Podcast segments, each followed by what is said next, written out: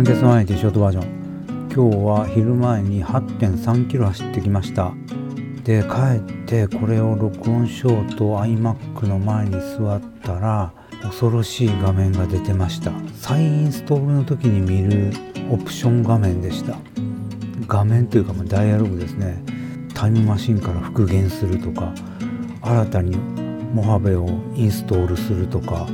ディスクユーティリティを実行するとかでこの iMac は基本的に電源切らずにスリープで運用してるんですけども前に電源切ったのは正月ぐらいだったと思うんですけどね。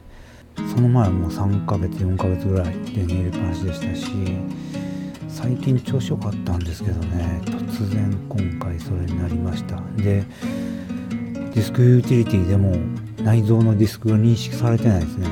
で恐ろしいことにタイムマシンバックアップも認識されてないということが分かりまして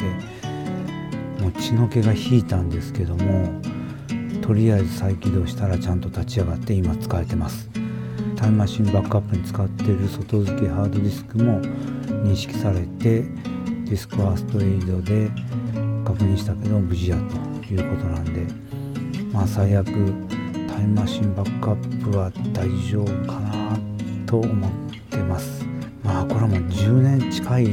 マシンですんでね。遅いから内蔵のハードディスクを SSD にしたいなとは思ってるんですけども iMac の内蔵ストレージを変えるのはなかなかにハードルが高いんでもう思い立ってから3年以上でできてない状態ですね。これハードディスクを SSD にするだけでも快適性は大きく変わるんですけどね。失敗するとお釈迦になってしまう。いうことなんで